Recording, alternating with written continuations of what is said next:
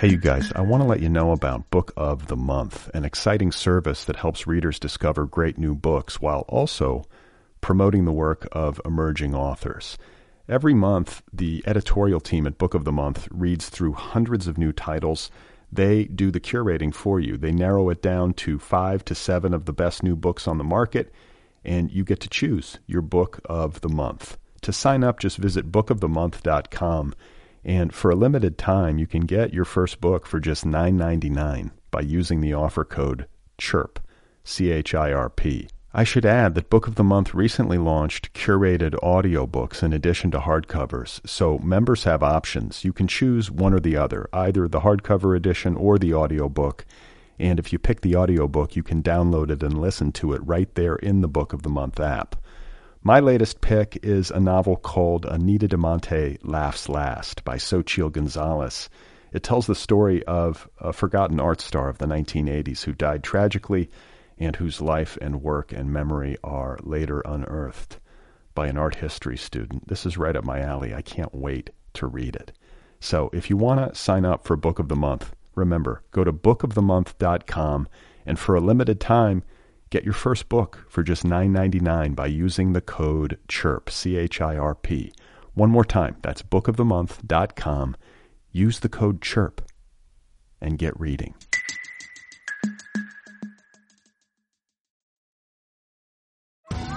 Survivor 46 is here, and so is On Fire, the only official Survivor podcast. And we have a twist this season.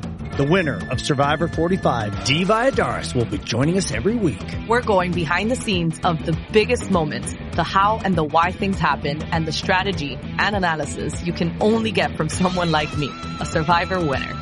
Listen to On Fire, the official Survivor podcast, wherever you get your podcast.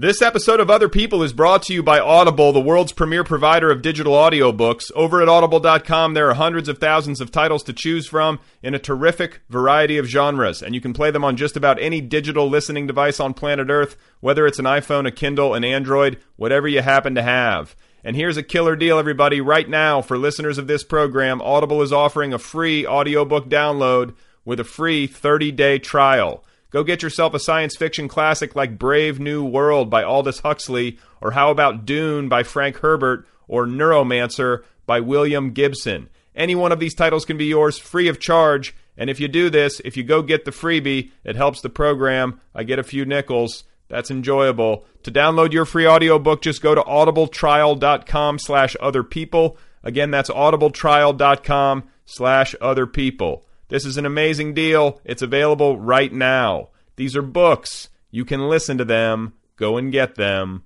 Oh my God. You are not alone. You have found other people. You and I have a friend in common.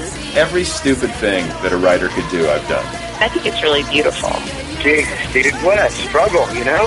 It was incredible. You know, it's like your head exploded seeing what was really there. And now here's your host, Brad Listi. Just one person at just one time. Right. All right, everybody, right. here we go again. This is it. This is other people. This is inside of your brain. This is me attempting to make an impression inside of your brain. Thanks for being here. Thanks for tuning in. It's happening. It is unfolding. The podcast is unfolding. We are here. We are breathing. We are animals. Uh, I think we used to be fish. I think human beings are descended from fish. I think we are 70% water, as is the planet. I think birds used to be dinosaurs. Dinosaurs went extinct when a giant meteor crashed into the planet, if you know what I'm saying.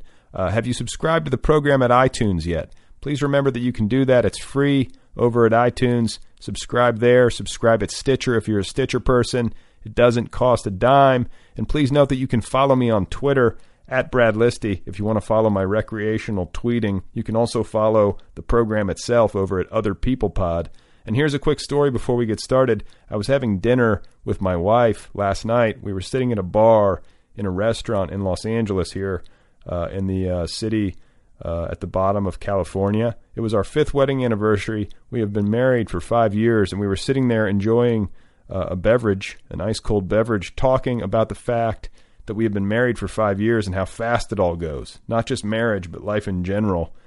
And uh, suddenly we turned uh, to look at each other and had this unexpectedly profound moment where suddenly we realized Uh, oh my God, this is going extremely fast. Five years have just gone by in what feels like five minutes. And not just theoretically, but really. It really feels like it just went by in five minutes, and everything is changing. We have a kid now, and eventually, probably very soon, it's going to feel like that anyway. We are going to die.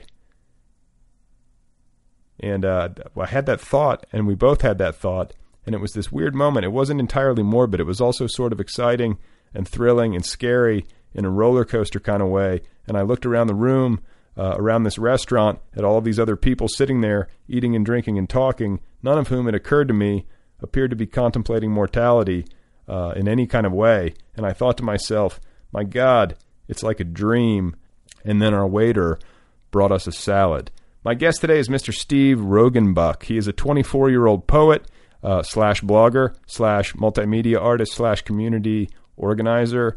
Uh, I don't know exactly what you call this guy. He sort of defies uh, easy definition in the best possible way, but I do know that what he's doing is very compelling and very interesting and feels to me like the embodiment of a very contemporary mode of self expression. He's got a new book of poetry out called Crunk Juice, which he is publishing on his very own Live My Life imprint, L I E F, which you can get uh, over at livemylife.com. Steve is currently traveling the earth, giving poetry readings in people's living rooms, and hosting a live web based television program called the Illuminati Power Hour. I think I got that right. So uh, let's get to it, shall we? Are you ready? Are you prepared? Are you ready? This right here, ladies and gentlemen, is my conversation with Mr. Steve Roggenbuck. I'm in Brooklyn right now. I'm uh, I've been traveling around the country this whole year. Uh, usually I stay like a week or two with people, sometimes just a couple days. Uh, but right now I'm staying like a bit longer around New York City. I'm I've been here a couple weeks and I'll be here like three more weeks I think. So I'm putting down a little deeper roots in Brooklyn. I mean, is that some place you see yourself ultimately winding up once all this traveling is done, or are you kind of like, do you see yourself just moving around nomadically for the foreseeable future? You know what I'm saying? Uh, I see myself eventually settling in San Francisco or nearby because the weather. I think I I uh, got sick of the of the Midwest and the the winters, and I I like the idea of it always being somewhere around like sweatshirt weather the whole year. Um, so, but I like New York City because there's so many people here. Uh, like I keep sort of lists of um, when people contact me and say like, you know, let me know when you're in this city because I would come to a reading. And I keep track of that, and the list for New York City is like three times longer than any other city. So it's just kind of fun to be around that many internet acquaintances. Sure, sure. Now, how do you keep these lists? I mean, just like a list on a Microsoft Word document, or are you doing all this via Twitter, or like how do you? Keep, uh, no, you yeah, track? just just a just a text file. It's primitive. It's pretty primitive. Okay, so let's get into uh, origin story. Um, like first of all, you said you're from the Midwest, so I mean, I'm just curious to know who you are, like where you're from. Like you're from Michigan, right? Yeah, my dad is a farmer. I was from rural Michigan, like nowhere near Detroit or anything. Okay, so where, like, what part of the state are you in? Like up in the? Uh... Um, well, there, I was in the Lower Peninsula. Uh, people from Michigan, uh, uniformly use their hand to show you where they're from in the state. Uh, the lower peninsula is said to look like a mitten, and uh, I would be in the thumb of the mitten, near the tip of the thumb. So, like on the east side of the state, um, by Lake Huron, like I was right on the coast. I was from, I went to school in Harbor Beach, Michigan. Okay. Yeah, you know it's weird. I have. I think I might have even talked about this before, but uh, when I was a kid, I had a he- I lived in Milwaukee. That's where I'm from, and uh, nice. I got a helium balloon at, at Donut Sunday at my church, uh, like my family's church, after you know mass on on Sunday, and I tied a note to it and I let it go. Like I wrote, like you know, I was like in second grade or something, and I wrote a note on it, and it flew all the way from uh, suburban Milwaukee to Alpena, Michigan, which is like uh, oh wow, like northeastern Michigan, which is a hell of a distance. And a kid was was walking through like a field on his way home from school and caught the balloon. Like it literally descended into his hands, and he wrote me back. It's really weird. That's awesome. Yeah, yeah. So, I had I had a friend once who uh who I think he like pooped in a bag and then he put that up on a balloon. I don't think he ever, I don't think he ever heard back about it. But I remember he was like he was saving up his poop for a while and that was like I guess kind of gross. Like he had it in a bag outside of his window. Oh my god! Up like on the roof. Like I don't know why like one poop wouldn't be enough, but that's one story I had. He wanted, he wanted to give himself, but he must have had multiple balloons, though. I mean, like that. That seems like a heavy load. Maybe, yeah. Yeah, you'd have to yeah. Hey, it's Kaley Cuoco for Priceline. Ready to go to your happy place for a happy price? Well, why didn't you say so? Just download the Priceline app right now and save up to 60% on hotels. So whether it's Cousin Kevin's Kazoo concert in Kansas City, go Kevin, or Becky's Bachelorette Bash in Bermuda, you never have to miss a trip ever again. So download the Priceline app today. Your savings are waiting.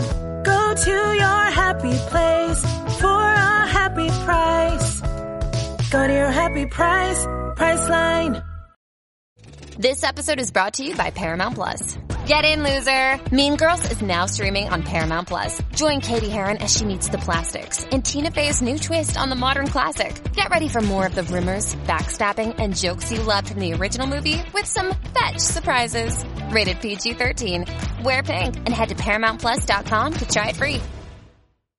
Um, so what kind of kid were you? You know, like how did you grow up? You said your dad was a farmer. Were you like working the farm or were you just like normal kid going yeah. to normal school or like what what was it like?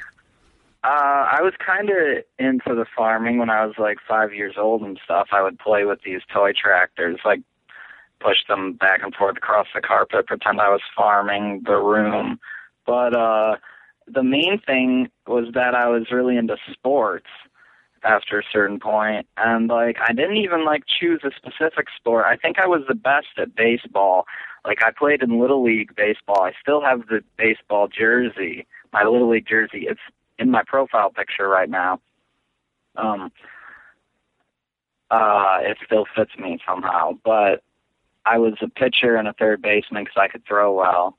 Uh so that was a sport I was the best at, but I I was really into sports I collected sports cards, and I think I always had. There was an essay by Donald Hall. I feel like um, I don't know. Donald Hall had this essay where he was talking about. Uh, he was like he was creating a myth of like uh, of the story of the writer or something, and he was saying that that the that the impulse to be a poet begins with a general impulse to want to be great or something, which I don't even think is true for all writers. But I think for me, that was the way it started. I think I always wanted to be great at something. Like I think I, uh, I wanted to be a professional sports player. And then after I was not interested in the main sport sports, then I was interested in, uh, riding BMX, like freestyle BMX and uh and then I was interested in being a rock star in a band, like a death metal band though.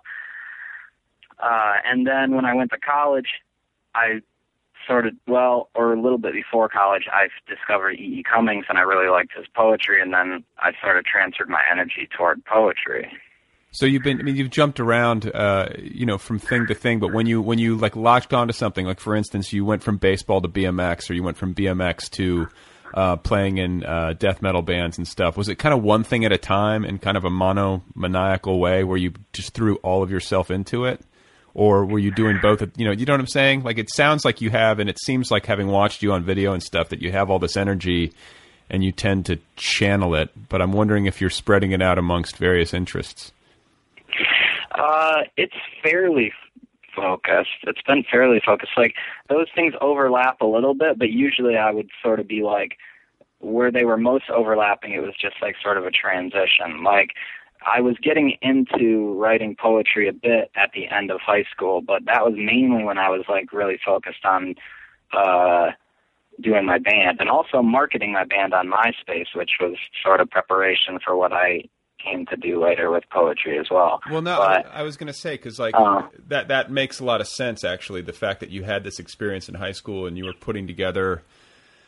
I don't know, an online presence and building community for your music that early because there's, it, you know, it, it's pretty, Yeah. it's pretty sophisticated actually what you're doing. I think, you know, uh, as somebody who runs like an online blog or collective magazine or whatever, you know, I have uh, a lot of admiration for what you've been able to put together and like the community you've been able to build. That's not a simple thing to do. yeah, it's taken taken a lot of time and a lot of work. So thank you. Yeah. Um, so okay, so what what prompted the transitions? You know what I'm saying? Like in particular, like you were playing, you said death metal in high school. Yeah. So what was the name of your band? Well, uh, the main I had tons of bands, but the main like in side projects and stuff. But my main band was uh, my main band. I put the effort into like touring a little bit and like promoting the MySpace. That band was called Scopata di Morte, which is Italian for like fuck of death, but it's not even like the most obscene word for fuck, I think. So maybe it might be more like screw of death or hump of death, possibly. Making love Um, of death. making love of death. Uh, so that was my main band. But what's funny about it is like that was the band that I felt like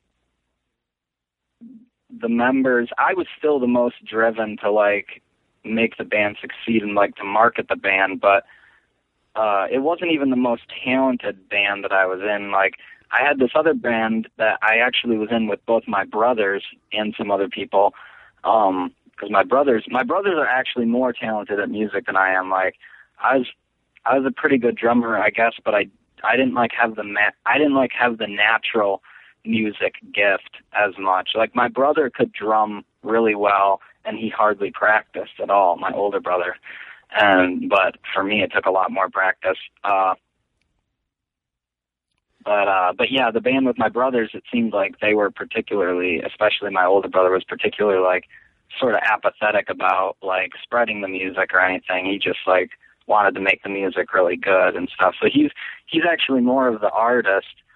Uh whereas I feel like I have enough of the artist in me, but I'm also like just more driven to like work hard to to build something and spread it. Yeah. Well, I mean, and you kind of have to have that, especially in this day and age. I mean, you can't. It- It's very rare the artist who just gets to sit kind of sit back uh, apathetically or whatever and just make the art and do nothing in support of it if they want to build if you want to build an audience. I mean, it's very difficult. You know, I guess like once you achieve a certain readership or once you have a certain fan base, you can do less of that. But that's a that's a luxury. It seems like uh, increasingly. Yeah. So, what were you like? Like, what were you like uh, socially as a kid? I mean, it sounds like you, you know, did fairly well. If you were playing in bands, you had friends and did stuff like that, and you weren't. I mean, you're, you're not a loner. You're a social guy, which is not necessarily always the case for people who gravitate towards poetry and writing. Yeah, I don't know. Uh, I mean, when I was really young, it was like I didn't. I don't know. One interview I did, uh, somebody was asking me, you know, if I might have been like particularly isolated because I lived in the middle of nowhere, and I feel like that's somewhat true. Like a lot of times, I would just be like, especially when I was younger, like elementary school, grade school. Uh, I would be outside, like playing sports sort of by myself, like with myself, like as if I was playing against myself. like I would, I would throw the ball and run and catch it and then pretend to get tackled, you know, and, uh, stuff like that. Uh, so I don't, uh, I don't know. My brothers weren't really into sports though, so, um, but I had a few friends at school that were into things. I had one sort of best friend that started in like sixth grade and we built some websites together. We like created uh we we participated in eFeds like that was another thing I was into that I didn't mention. I guess because I didn't really see myself doing it professionally as much, but uh wrestling I was into for a while.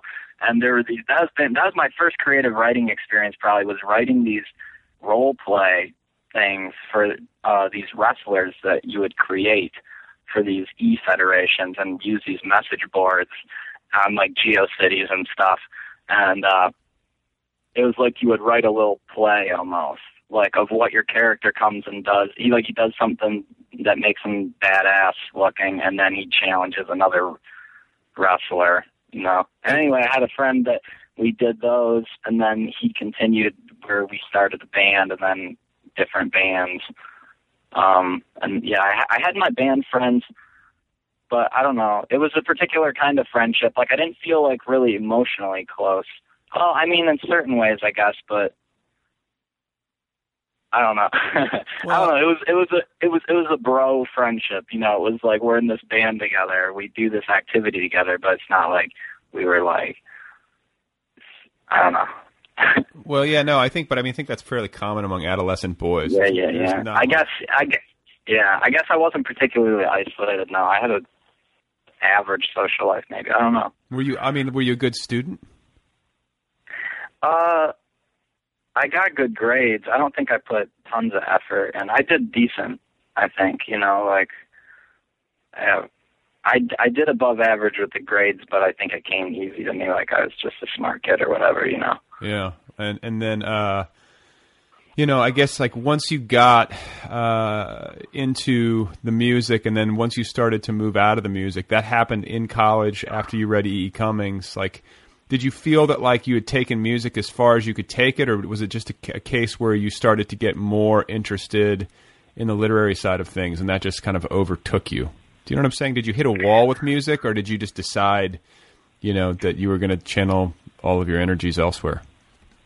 Uh, it was sort of this thing where they were competing interests for a while, but the main band that I was in sort of fell apart because of going to college. We didn't get to practice as much, and I think the other members, especially, were uh, sort of burnt out on it because I think we were sort of pushing it, pushing kind of hard, like going on on little tours and stuff. But we weren't really that great of a band, so I mean, you know, we weren't getting that much momentum from it. So that's kind of a tiring thing to keep up. And so they were a little tired out by that, and just so I think the band stuff started to sort of die down naturally, and then the poetry was just really easy for me to do because it was just me. I didn't have to rely on anybody else being equally interested in it. Um, Well, and where were you? Where were you at college? uh, Central Michigan University. Nothing special, really. I went there just because my friends were there, a bunch of them. It sort of has a reputation as a party school. It's a pretty big school. The, fi- the Fighting Chippewas, is that correct? Yeah, it is the Chippewas, yeah. Yeah. Okay. So how long were you there for? Uh, just four years. I did the undergrad degree. Oh, you did. You did get out. the. You did get the degree. Yeah, yeah, I got the undergrad. When, when I dropped out, I was out of uh, grad program. Ah, okay. And where was that at? Uh, Columbia College, Chicago. I did the MFA for poetry there. I did like a year and then like a couple months. Uh huh. And your parents, like, were your parents like supportive of these pursuits? Like, did you have like a good relationship with them, or were they like, you know, following you through all this stuff, like the death metal and the poetry, or were you reacting in Yeah. way, reacting in any way against like parental authority? My dad has always been really supportive. Like, um, he helped me get this wagon, uh, this trailer that we used to go on tour with the band. Um, and then he's always been supportive of me following the other stuff. And, uh, with this current like traveling and stuff that I'm doing now, he's sort of just like ceded to me that that I would know more about it than him. like, like he's like I he he said something like I don't know what's possible in this internet age in which we live. um, whereas my mom was always a little more worried, a little bit more like encouraging me to do something that seems secure and standard. Like whenever I would express any uncertainty in my in my like major or something, she would encourage me to like switch to accounting or something. You know, like right. like just completely 180 or something. You know. I can't see you as an accountant, Steve. I got to be honest. yeah, yeah. I was pretty good at math growing up, though. I was good at it. Really? Like, like up up to what point? Like, could you take it as far as calculus, or did you hit a wall? Like, I hit, I, Uh, I was I- I was good until trigonometry, and then I was just like, fuck it, you know. But I think part of that might have just been that I was sick of school and getting ready to graduate. Yeah, I think maybe similar for me. I took pre-calc in high school, but then I tried taking calculus in college because I'm like, I got to take one math class. Might as well take it. I know I can take calc. I took it in high school, but it was like way too much work that I didn't feel like putting in the effort, and I just didn't. And I took this really easy algebra class, and it was it was nice. it's like it's like review at that point, right? Yeah, yeah. Well, I remembered how to do factoring, which was a lot of fun at the time. Although now I forget again. Oh God, I, yeah, I wouldn't remember any of that. um, and you know what? I forgot to ask, and I, sh- I feel like compelled to ask. It's like, what kind of farmer, what kind of farming was your dad doing? Like, what were you guys growing, and how big of a plot? Uh, like, yeah. g- give me a visual read on the farm that you grew up on. Well, it's a lot of fields that are sort of like spread around the county, or well, not even that, just like within a few miles mainly. But uh, he did corn, uh, sugar beets, and a lot of beans and some wheat. Uh, so it was so it was all crop farming, uh, which was good for me because I would eventually go vegan, and so but I still helped out on the farm. Uh, so I've got lots of tractor driving experience. I've got a little semi driving experience. Wow. So you, okay, and so what prompt? When did the vegan thing happen? Uh, that was well. I went I went uh, vegetarian, uh, but still ate uh, dairy and eggs and everything uh, in like 2005, and then in 2007 I went vegan. So What prompted the what, what prompted the initial shift?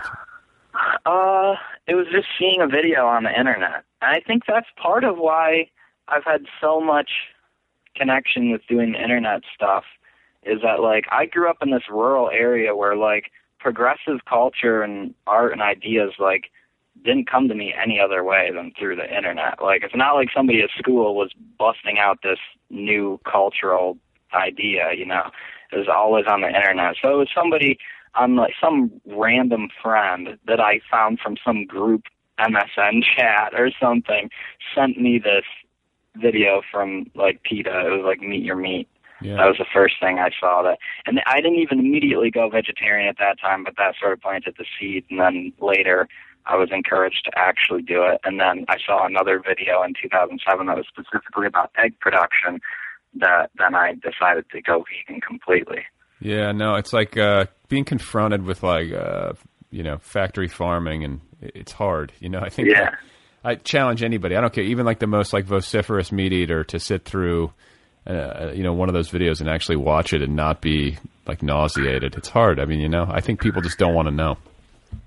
Yeah, yeah, and like people would have differences of philosophical opinion about the specifics. Like, um, I actually got into vegan activism quite a bit afterward, like 2008, 2009. So I did some blogging about veganism. I could see myself blogging about it more. Um, although I already like the position that I'm in now, it's like I'm not specifically out there talking about veganism all all the time, but I just have this following that is interested in kind of anything I say, and that's kind of fun because then once in a while I can get onto a topic like that and sort of make some impact anyway. Well, but um, people get people get emotional about food. That's what I find because like I've been I've been like fully I've been fully vegan before. I'm I'm essentially vegetarian now. I think I bat like ninety percent or something. Do you know what I'm saying? Like I'm- Uh-huh. I'm not hundred percent, but I'm pretty good. And I've been totally in the past, but. Um, everybody in my family is not. You know what I'm saying? Like my grandfather was a butcher, for God's sakes, which was like part of the reason why Yeah. I got started thinking about this in the first place. But um, what I find is that when you start talking about food choice, people just get very emotional. It's strange how emotionally connected people are to like bacon. yeah, yeah. Well, yeah, and people take people take things like veganism usually like so they sort of take offense to it when you bring it up.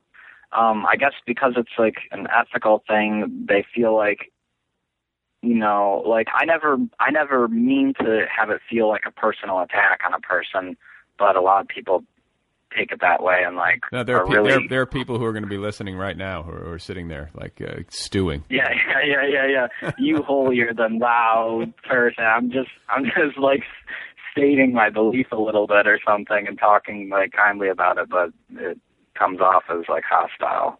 Yeah.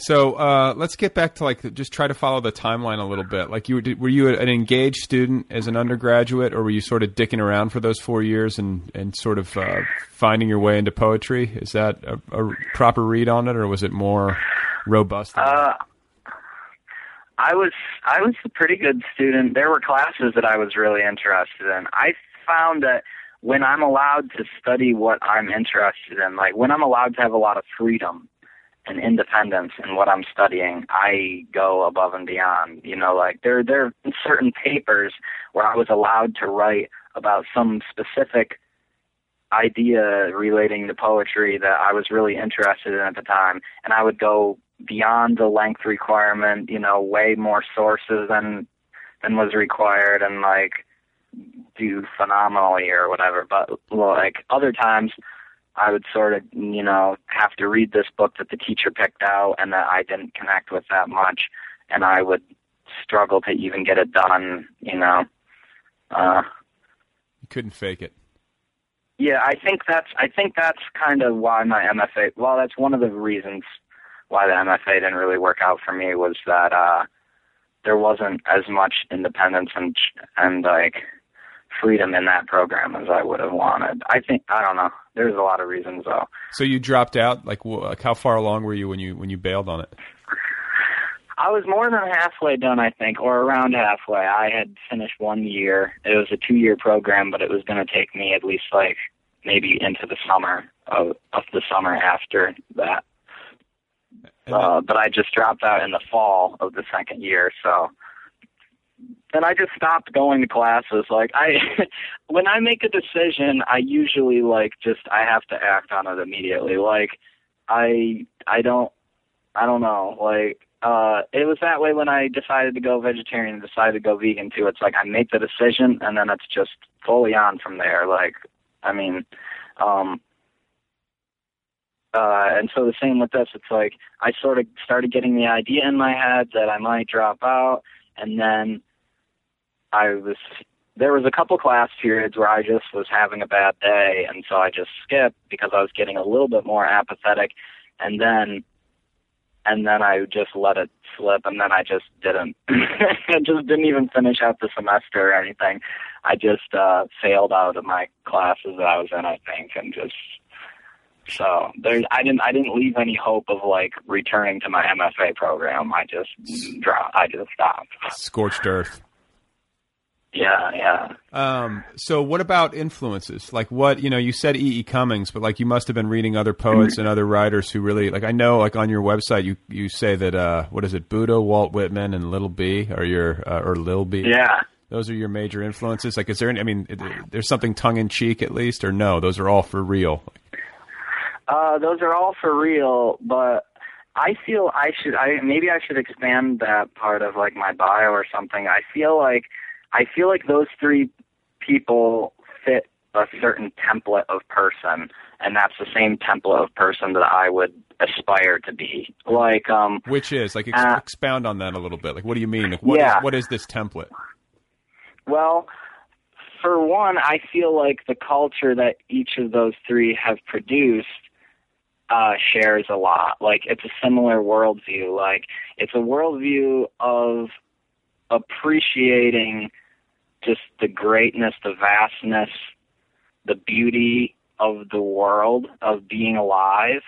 Um, and they each like, I mean, I don't know, Buddha's a little different maybe because he was actually going at it as religion. So it was like, of course he was talking really directly about it. But with Whitman and Lil B, I mean, Lil B can also just be very goofy about various things, but when he talks about those things, um, in the same way as Walt Whitman, he's just very direct about it. Like my one teacher in grad school, I was talking to him about Walt Whitman, and and he he put it uh, this way that that Walt Whitman didn't have an ironic censor, and I feel like that's that's maybe part of it. Like a lot of people uh, wouldn't think to say, or they'd feel too self-conscious or or cliched to just be saying how beautiful the world is and everything. uh, and just like talking about appreciating each other uh, while we're here on Earth and stuff. But I really like how like Lil B and uh, Walt Whitman stuff. Uh, the way I've perceived it, just like brings you back to that basic appreciation of being alive and stuff, and it's sort of ecstatic in this way. So I feel like there's that that they share those three, but then also then the way that they've lived out their lives, um, it's not just about creating those ideas or that or that worldview or the culture around it, but also like working hard to spread that stuff. Um, like Walt Whitman, I don't, eh, he wasn't super successful during his life at spreading his stuff. I I don't think, but he wrote a review of his own book anonymously. You know, No, and you he know, like would hand out. There's I a- guess he would hand out pamphlets of his poetry and stuff. Well, no, there's a funny story. Like I used to tell this to my students when I was teaching creative writing. Is that uh, you know Walt Whitman got launched, uh, or part of what really launched him was the fact that Ralph Waldo Emerson was a big fan, and Emerson. Oh yeah, yeah. Emerson wrote him. Uh, I believe it was when Leaves of Grass was published. It was self-published uh, initially, and uh, Leaves of Grass got you know found its way into Ralph Waldo Emerson's hands, and he read it and loved it, and he wrote uh, a gushing letter to Whitman, I Yeah. think, who was living in New York at the time, and Whitman on the second printing of the book. Uh, excerpted the letter without asking permission and slapped like a like a blurb on the back of the Yeah, book yeah. from Emerson. You know, so like um, I don't know. There, there's something like you know, and, and I think Allen Ginsberg had um, a background in publicity. Like, didn't he work as a publicist or work in marketing or something? And it just strikes me as interesting as like the, the two of the predominant, if not the two predominant American poets had um, good instincts in that way. And I think, um, you know, this gets at the heart of what fascinates me so much about you. Um, because I've had conversations with writer friends of mine going back several years particularly in the context of the internet, uh, where I said, you know, I think the internet is really good for poetry.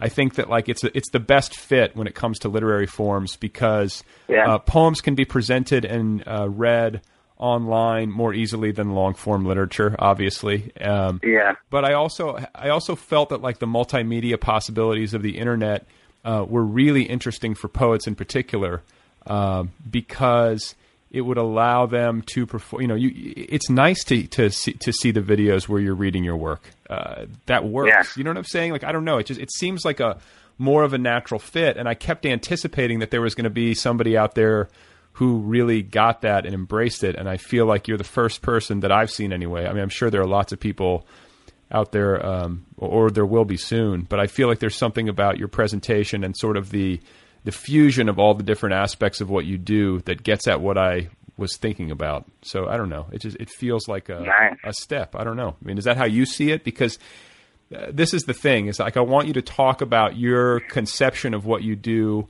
and why you do like you know the videos and uh, how why you misspell the words and you know the creation of the culture that happens Yeah, as, yeah, a, yeah. as a result of that through mimicry and you know all that stuff um, at first glance can seem accidental or even like an accident um, you know like some sort of big like grave mistake. And then you start to realize um, that's not the case at all. And then you start to read more deeply and uh, it gets very fascinating uh, for me anyway. So like talk about uh, you know, you're dropping out of graduate school at Columbia College in Chicago, and then when did you make the decision? I'm gonna I'm gonna start doing this online, um, like you know, with gusto, and then I'm also going to go out and start traveling and um, living nomadically.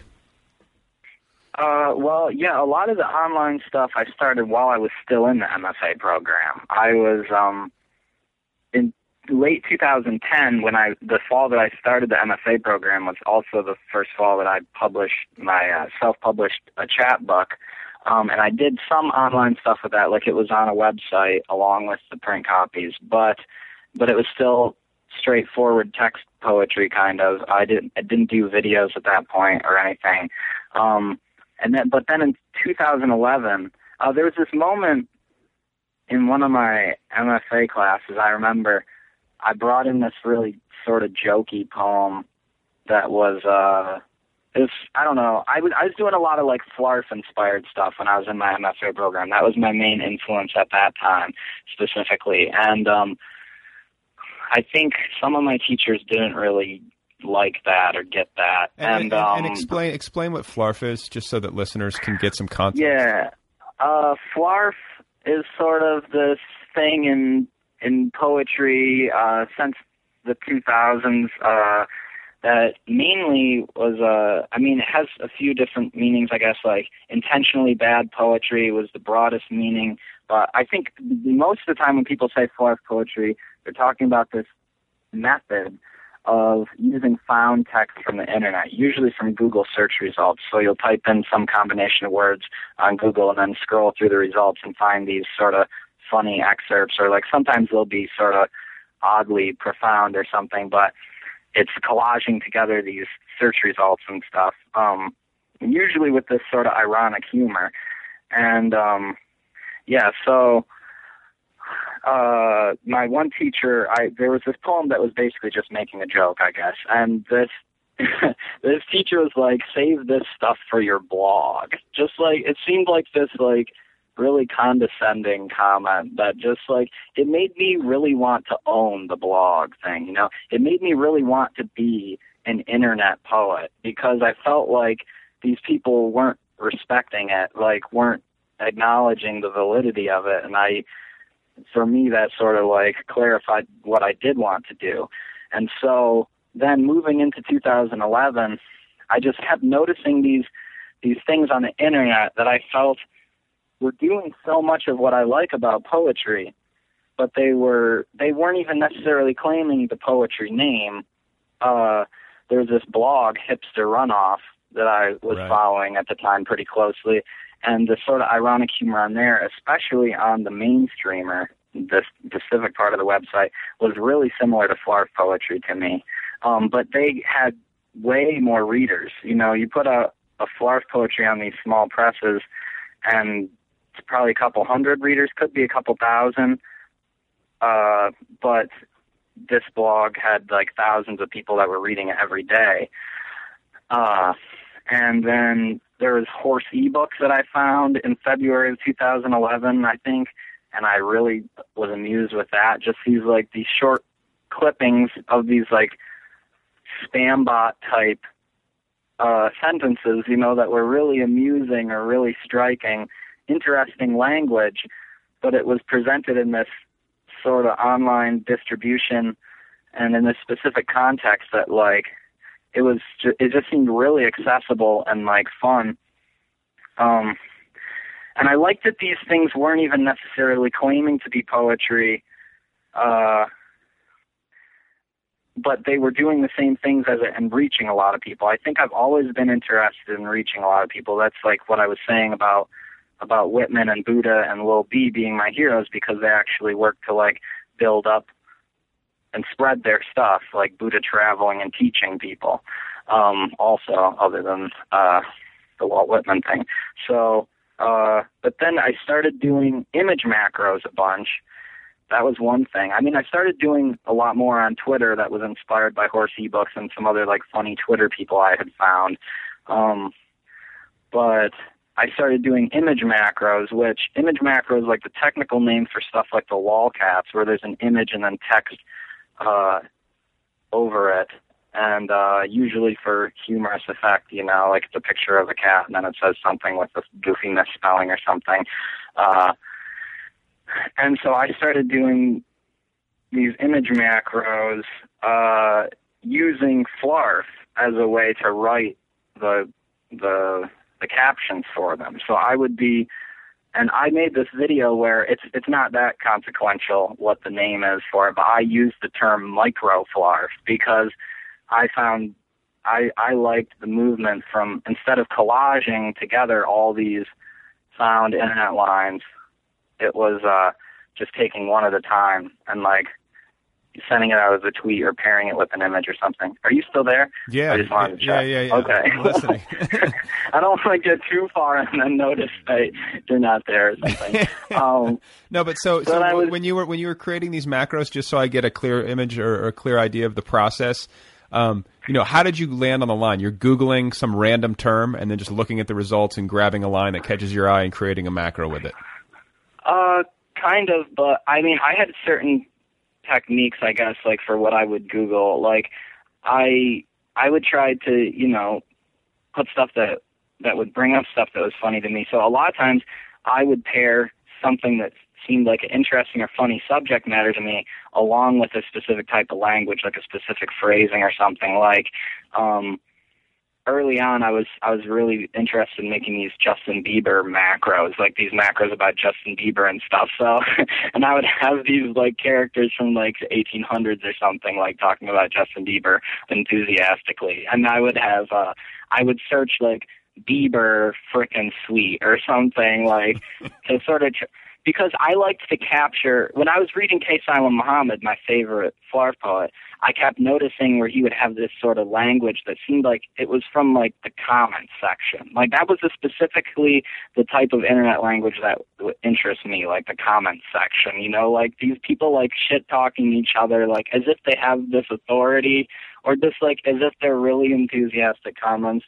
I don't know, just like everybody like seems to like enjoy getting up on this soapbox and like uh I don't know. I find it like I find it like amusing but also lovable uh and just interesting I guess. So anyway, I would often pair like some like little snippet of language like that and like uh this time in the fall that I was doing it last fall when I after I had been doing it for a while longer, I remember I remember searching the phrase like I want to dating you or like or like I want to dating or something like this, you know, this pairing of this like ungrammatical uh, verb usage, and then sort of, you know, flipping through the results, seeing which one like made me most amused as where as to where it took it after that. But that's like you know that's Uh, like that that's interesting to me because that's like you know that's a great active usage of the internet. Do you know what I'm saying? You're using Yeah. it, you're using it to create art as opposed to just kind of like sit there slack jawed and receive, you know. Yeah, I guess that's that's an interesting thing to me because a lot of people, you know, criticize, you know, spending four hours on Facebook or whatever. But to me, that's like I feel like I'm doing my best work when I'm like on Facebook for four hours. I feel like I'm making a difference. I feel like I'm the happiest that I can be after I've been like boosting people on social media for like 10 hours or something, you know? So it's like, but I, yeah, it's just a difference in like between the active use of it and passive use of it, I guess. So, Well, yeah, I mean, it's that's the thing. It's not inherently. I don't think it's inherently bad or inherently good. It's just a matter of what we do with Yeah. it. I think it's sort of engineered. Uh, to, it's sort of engineered, like it tilts more towards passive use. Do you know what I'm saying? You kind of have to like uh, roll your sleeves up a little bit and be disciplined about using it the right way. It's easy to fall into like passive use, uh, sort of like television. I guess, yeah, yeah, uh, yeah, but yeah, but I mean, I don't know. It seems like it encourages more activity than television. Like, I mean, Yeah. you do have to click various things. You have more choice than that. I don't know. Yeah, yeah, yeah, yeah. Well, so let's talk about some of the um, the the memes or some of the stuff that you do. Like, I want to um, talk about the misspellings. You know, is that something that you Yeah. grabbed from Flarf, or is that something like that you one day started doing uh, and kind of making yourself laugh with it, and then it stuck, or like, wh- what's the origin of that? Well, I had always ex- uh, experimented with stuff like that. Uh, I found the poet Peter Orlovsky, who was a beat poet, uh, a little bit less known. Uh, he was like Allen Ginsberg's lover for a while, maybe think a long time actually. And I really like his poetry, and he uses a lot of misspellings. Um, so I found his poetry in like 2007, and I started doing some misspellings around then, but I didn't really stick with it too hard. Um, but I had always been like, from the. E. Cummings influence, I was always playing with punctuation and capitalization and spacing and stuff. So I was always open to stuff like that. And I think specifically then, like some Twitter accounts that were using the misspellings a lot. And like when I was looking at macros for inspiration, like all the lolcats and stuff, those always use the misspelling. So I think it started this this re- this most recent wave of it was um was started as yeah from the internet stuff flarf the flarfy type of stuff not from flarf poetry itself I think but um uh but what's interesting is I feel like I've I've had a lot of like post ironic uses of misspelling. I feel like post irony. I'm not even sure if that's the best word, and I know like to some people that word wouldn't be helpful at all. Um, but to, there, that's the best word that I know of. That like this dynamic of sort of uh, it's a it's a really central part of my work, I think. Um, where like for example with the misspellings, so the misspelling of my site name is a great example. Live my life with the L I E F misspelling of life. Um, live my life seems like this motivational, positive, inspirational thing. I've referred to it as a mantra. Live my life, you know, live my life. Uh, but the misspelling sort of makes it funny, you know, sort of undercuts it.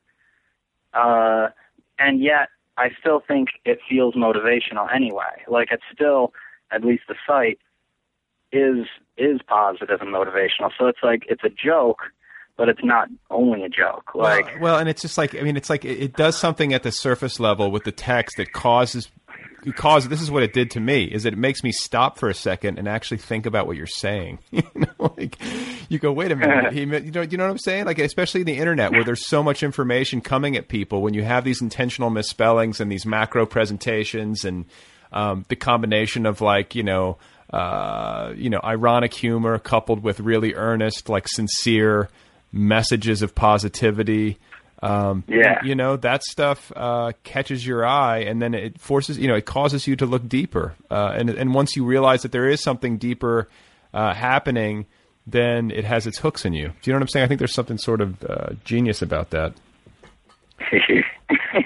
nice. Yeah. A lot of times I feel like the misspellings also make the voice seem um cuter. That's that's one thing. Like um the the thing with the put the last fall, fall 2011, I really started amping up my use of misspellings. Like I had done it some as part of my thing before that, but really last fall I started amping it up a lot, and I started doing it in the context of these love poems that turned into like somewhere in the bottom of the rain, um, and some others. But um, like I always in somewhere in the bottom of the rain, for example, I think I always spell kiss K I S, and in most of my stuff. I just I like the spelling more. I don't know. Um, and a lot of misspellings though I feel like make like it it alters the voice in a way. And the people in the MFA program really struggled with that intellectually. Like they would say like so the speaker is a kid probably because of the misspellings, but then they're saying all this really romantic stuff. I don't get it. Like or um or they would be saying like, how would, why would you misspell kiss but then spell giraffe correctly? You know, right? So, but that's part um, of the, that's part of the art of it. Never... Part, of the, part of the art of it is deciding which words to misspell. You know what I'm saying? It's like yeah, it's, it's like scare quotes. It's like which words do you scare quote? I mean, if you just if you're really completely arbitrary about it, it doesn't work. Like you have to do it well. I think you know. Yeah, I think maybe they were accusing me of being somewhat arbitrary about it but I think they were looking for too much of like a rigid logic or like an intellectual reasoning behind. When like for me it was a very intuitive thing and like it was it was affecting the voice. Like I felt that it was making the voice cuter and funnier and I don't know, just achieving something something in there. But it wasn't like it was it's hard for me to explain to them, I guess. So it ended up like I would bring in these poems every week and we would just talk about the misspellings no matter what else was in the poem, you know. Right. so Right. So let's talk about other, um, you know, other buzzwords in the uh, Steve Roggenbuck universe. Like I just noticed, like fricker uh, is obviously a big one. Yeah, yeah. Uh, like you know, are, are, a lot of these just words that like they make me laugh uh, a lot of the time? Yeah, are they just words that make you laugh, and then they just become sticky and they become part of like the language. But there is a distinct language to the subculture that exists um, in alt lit in general, which I think we should probably talk about in a broader sense, but also specifically um, around your work. You know what I'm saying? Like uh, all these things sort of happen organically as you're experimenting with this stuff and putting together poems and macros, and then you know the ones that are stickiest have a tendency to hang around. Is I mean, is that the right reading on it? Uh, possibly. I yeah. I don't know. I like fricker and like there's other like hacker, hackwad, hacking, um, fricking, uh, frick. All these, all these like these soft swear words. I really like for some reason. I don't. I don't know why exactly. Um, I feel like I've come to uh, I feel like I've had a moment where I discovered, like, to myself why I like them or some reasoning, but now I can't remember it. I don't know. Um, I've just always been amused by that. Sometimes I feel that it is somewhat arbitrary. Um, my use of the word truly, I think, has really caught on, and like I'm still hooked on it. Like I say it all the time, and like the people that I stay with always get in the habit of saying truly a lot. Um, but it it's just it's this adverb that like and it's funny i was talking to my one of my friends on the phone and i noticed that she was starting to say truly before she even knew what she was going to say after it you know? It's like it's this it's like i don't know what it, what i'm going to say that this is but i know that it's truly that you know? Right. So i don't know. Um i feel sometimes it's a little bit arbitrary but sometimes sometimes there's a little bit more uh significance maybe, but I feel like e- in either case, it's sort of just building a culture that you can get into, and it's connected to the other memes, you know, the other language, the other stuff that's going on. So it just creates this whole world that you can sort of get into and be part of and like belong in, kind of.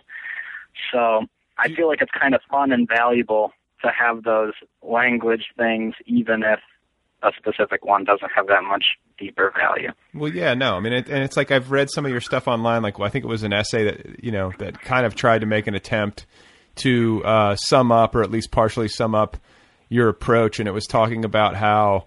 Um, the creation of art within this community and the creation of culture that results is sort of an alternative to some of the more brain dead cultural alter- alternatives that we have, uh, like television, yeah. for instance. You know, it's like a it's a more productive way, and, and frankly, often a lot more fun way to spend your time when you're like doing something online that's participatory and funny and involves other people um, in an yeah. in an active way. You know, truly. Um, so, so let's talk about uh, let's talk about alt lit okay because like i need okay. I, I, actually need some clarification on this like i, I get e- i'm easily confused trying to keep track of everything that happens on the internet but i'm also easily fascinated and uh, yeah yeah alt lit feels to me and, and like you know i don't know if i'm reading this in, uh, accurately by saying that you're a part of alt lit um, I don't know if you yeah. I don't know if you feel that way or if you feel like you're sort of your own thing. I mean, it, it's so hard when you start talking about labels and names and movements and stuff like that. But yeah. um, one thing I've noticed as sort of like a um, through line or a similarity uh, among alt lit um, authors or people who are participating in that way online is that there's kind of a, like a purity and a um, humor and a vitality to it and a lack of pretense that I find uh, really uh, relieving and interesting and just nice. yeah, I, I, enjoy it. You know what I'm saying? And I'm 37 years old. I just turned 37, so I feel like I'm on yeah. the, I'm on the high end of the uh, of, yeah. the of the age range. I don't think there are that many people my age, so I'm starting to wonder if something's wrong with me sometimes. But oh the, no, the, the truth is that yeah, the truth is that uh, I, I guess I just um, you know, I find it uh, exhausting sometimes all the posturing and pretense that goes into like high literary culture or I don't know. Do you know what I'm yeah. saying? Like I, I, love the energy of it and, and something that you said earlier about comment board language, uh, which I tend to be really moved by emotionally. And just as like from my particular perspective as a reader, I think like the central litmus that I hold literature up to uh, up against when I'm trying to um, decide uh, its its personal value to me is whether or not it moves me emotionally. Whether that means it makes me laugh or it makes me sad or it makes me yeah. You know what I'm saying? Like I'm just looking for that sort of experience that feels authentic and uh, authentically emotionally interesting. And I guess I get that a lot of the time from this stuff. So can you talk about uh, altlit and kind of explain maybe to listeners what it is or what you think it is, and then maybe um, whether or not you feel like you fit into it or if you feel like you're apart from it. Nice. Uh, yeah, I like what you said about the the lack of pretense compared to uh, maybe other lit culture or something. I, uh, I think I understand what you're saying, and I I agree and appreciate that too. Um, the uh, the term alt lit is just recently starting to catch on. It seems like, but I know the origin story. Um, it's a rare, rare story, not that known. Um, Corey Stevens, who's twitter.com slash outmouth, um, coined uh, alt lit. I think he was he was influenced by hipster runoff's use of the word alt, and he was using the word alt in other ways too. Like he referred to soy milk once as alt milk, I think. um, so he he he came up with the term altlit and created this Tumblr blog called Altlit Gossip, and he did it for a couple months, covering a lot of the people that were in like Pop Serial, this lit mag, um, sure, that yeah. Stephen Tully Dierks run, and like some of the people around Muumuu House, but then also some other people that are covered in this broader community around HTML Giant. And um, so he ran that for a few months, and then he sort of went off the grid somewhat. I think he only had like computer, like internet on his phone or something, and he he dropped the blog. But Frank Hinton, editor of Metazen, she's got a chapbook. Uh, I think she's got a novel coming out. Um, she uh, she took it up. She squatted on the URL and the name of Alt Lit Gossip and started doing it again with some, and then bringing some other people in to help out. And um, that blog's gotten kind of popular now, but uh, I don't know. I feel like um, pretty much everyone would say that I'm part of Altlit. Um, there's been some debate over it and people talking about similar like related things like other terms for the same group of writers or like and I don't know, it's kind of interesting. Um uh like uh I feel like the main person in altlit or like uh one of the main figures has been Tao Lin. Um but some people feel that that the word that the term altlit shouldn't even be used to describe him as much as like these people who came after him, like really influenced by him. Uh, what was so inf- what's so know. what's it, so it gets kind of influential? confusing. What's so influential about Tao? I mean, let's t- talk about him because I know that he has like a lot of uh, currency in the world of altlit. A lot of people are big fans of his work, and you know he does. And I, you know, I, I'm a fan of his and have known him for you know at least online for um, several years and have followed what he's been up to. And there are a lot of the, you know similar things in terms of how he has leveraged the internet to create culture and create an audience for his work. I mean, that's got to be something that influenced you, correct? Yeah, yeah. Tao Lin, like I always had this vague idea of using social networking to spread my poetry. Like ever since I was using it for my bands and then I started getting into poetry, I'm like, I could do the same thing on MySpace, you know, for my own poetry. Turns out it was these other sites, but basically, I mean, but uh, but Tao was one of the, my, my main models when I first started actually doing it. Like he was just like present when I first found his stuff. I was like, oh no, somebody already did all the stuff that I wanted to do. um, but then, you know, I just so then I started a blogspot blog um, where I would write like some essays, uh, some reviews and stuff. And that's possibly where you uh, may have read an older essay of mine or something. Um, but that was at, it's still archived at steveroggenbuck.com. If you scroll down to where it says blogged about poetry in the past, you can find the old blog archives. But then I also started Twitter. And then I started using Facebook a little bit for the poetry stuff, although I really started doing that a lot in 2011 with Facebook making it my main thing. But, um, uh, uh, yeah, he was he was sort of a model for for me adapting uh use, using the internet to promote my stuff. Um I don't know, Tao has like Tao's had a huge influence. I feel like um I don't know, like you know, people always said like Tao Lin imitators, quote unquote, you know, and referring to I think some of the writers that have been published through Moo House and some others. I'm sure at one point I qualified as a Tao Lin imitator to other people um, because I was pretty highly influenced by him. Um, and just recently, people have started saying Steve Roggenbuck imitators.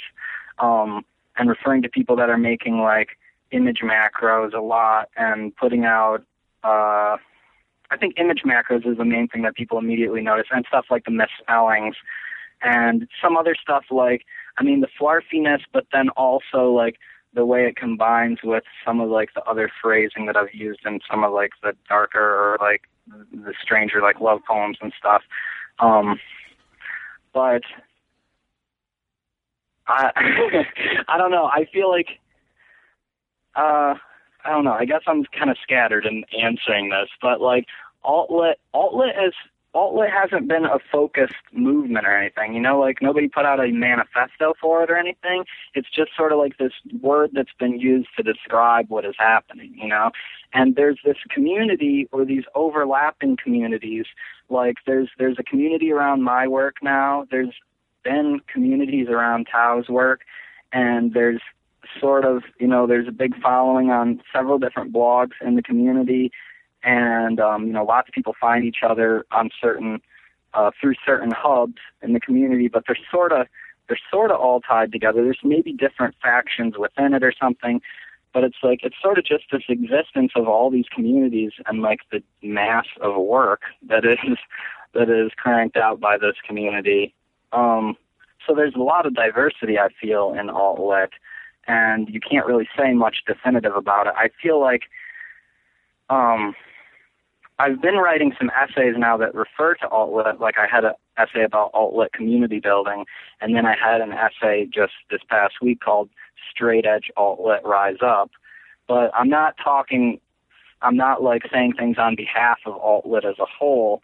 I feel like nobody could really have that position to talk about on behalf of it as a whole. I feel like for example, though, the um the straight edge alt lit post. Yeah, yeah. I wanted to ask, I wanted to ask you about that because that that is at odds with I think like a lot of um, the community or a lot of the work that has been produced Yeah. for the community and, and the general attitude embraced not just by alt lit people but by like you know literary people online in general. It's not often that somebody st- you know s- uh, stands up and says. Uh, I'm I'm not using alcohol and drugs at all. I'm not taking Adderall or Xanax. Yeah, yeah, yeah. You know, like there's so much of Yeah, that. Yeah, I think truly. Um, and I mean, I think it's. It, I think it can. I think drug use can be valuable for other people, but I feel like um, it was just so prominent, and I feel like not just the fact that other people use, um, you know, drugs and all, but um, just the way that it would be referenced in the work so frequently, and with this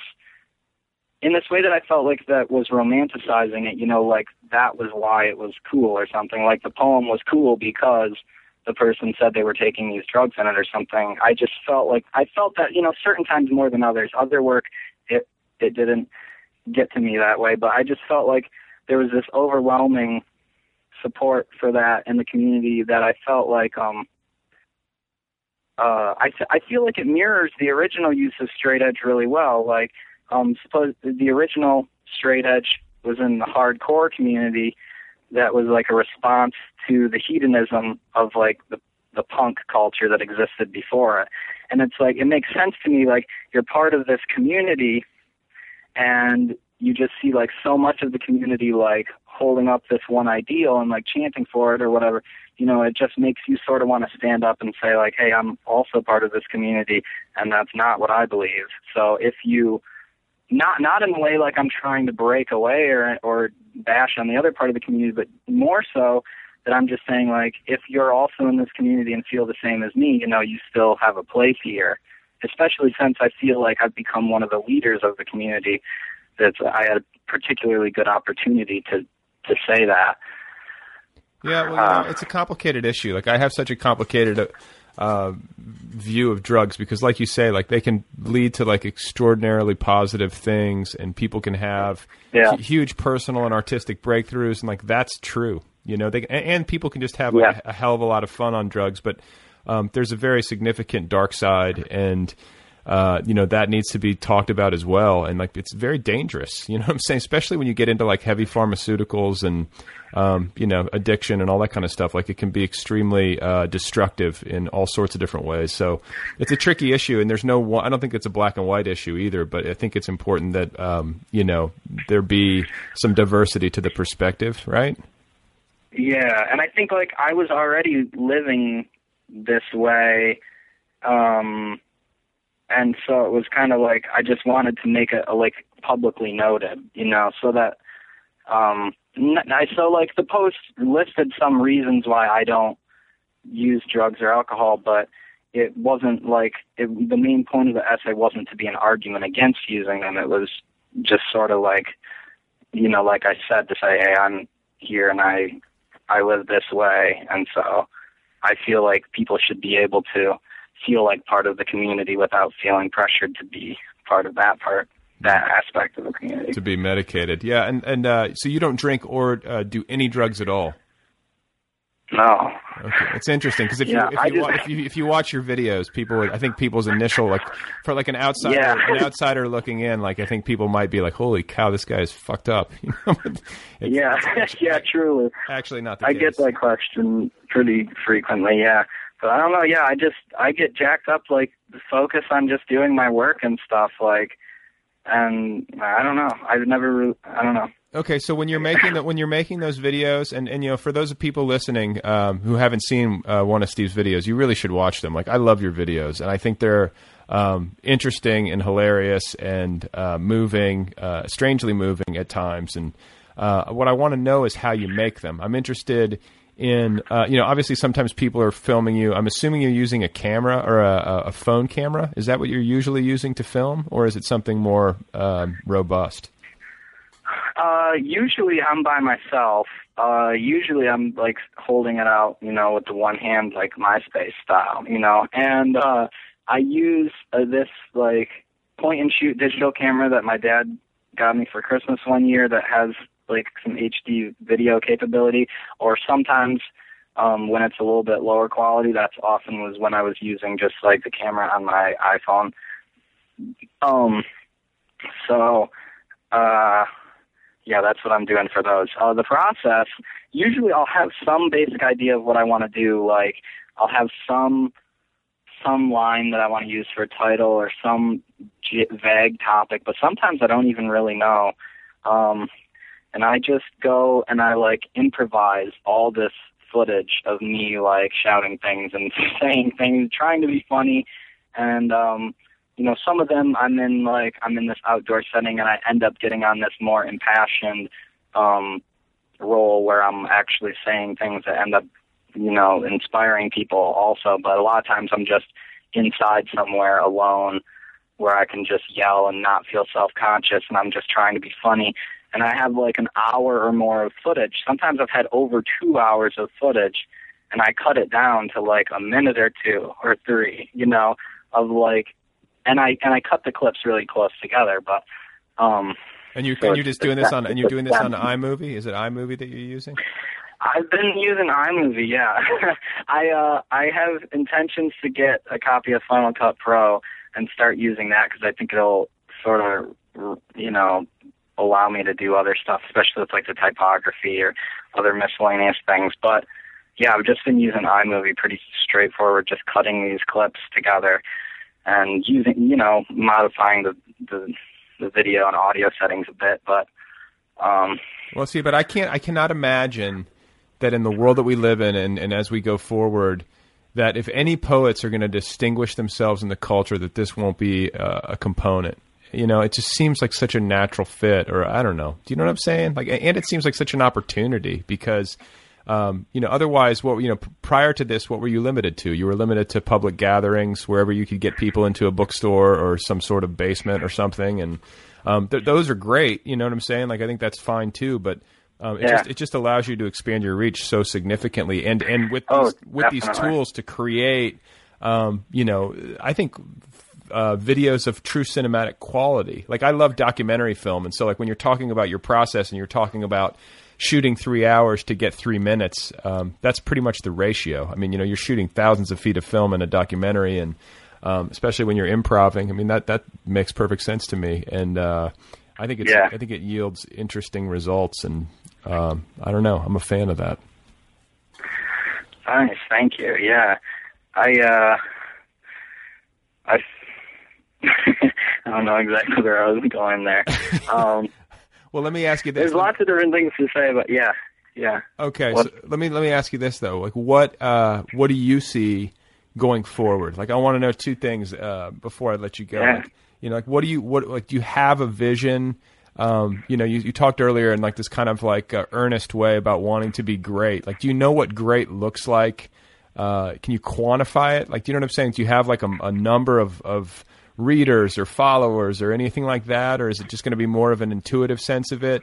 Um, do you have a sense of what you're going to do like with your life is it going to continue to be a situation where you're trying to build community around your work and you're going to be like a traveling poet i mean is this like a long-term thing or is this um, kind of a means to an end or some sort of temporary um, you know period of your life before you wind up settling in san francisco on a more permanent basis Yeah. Uh, okay. So, well, I feel like I feel like to me doing something great. Um, the most important component of that is just like actually having an impact in individuals' lives, which I already am doing, and I love the way that I build my uh, my following or my whatever is so awesome because I get so much direct feedback from people. Like even if even if a, a standard publishing setup would get me to more readers, it wouldn't get me as many like enthusiastic comments back from those readers, you know? And that's that's a really big boost. You know, that's like I have this folder on my computer where I've been saving these screenshots of when people just say like really nice things like they'll tweet something like I was sad, then I watched a Steve Roggenbuck video, now I'm happy and stuff like that like you've changed my life. Thank you so much for your positive perspective and stuff. And like just all- countless literally there's almost 700 of these screenshots now that I just got that I just keep like to remind myself what I'm doing like if I ever doubt myself or like take some criticism too seriously, you know.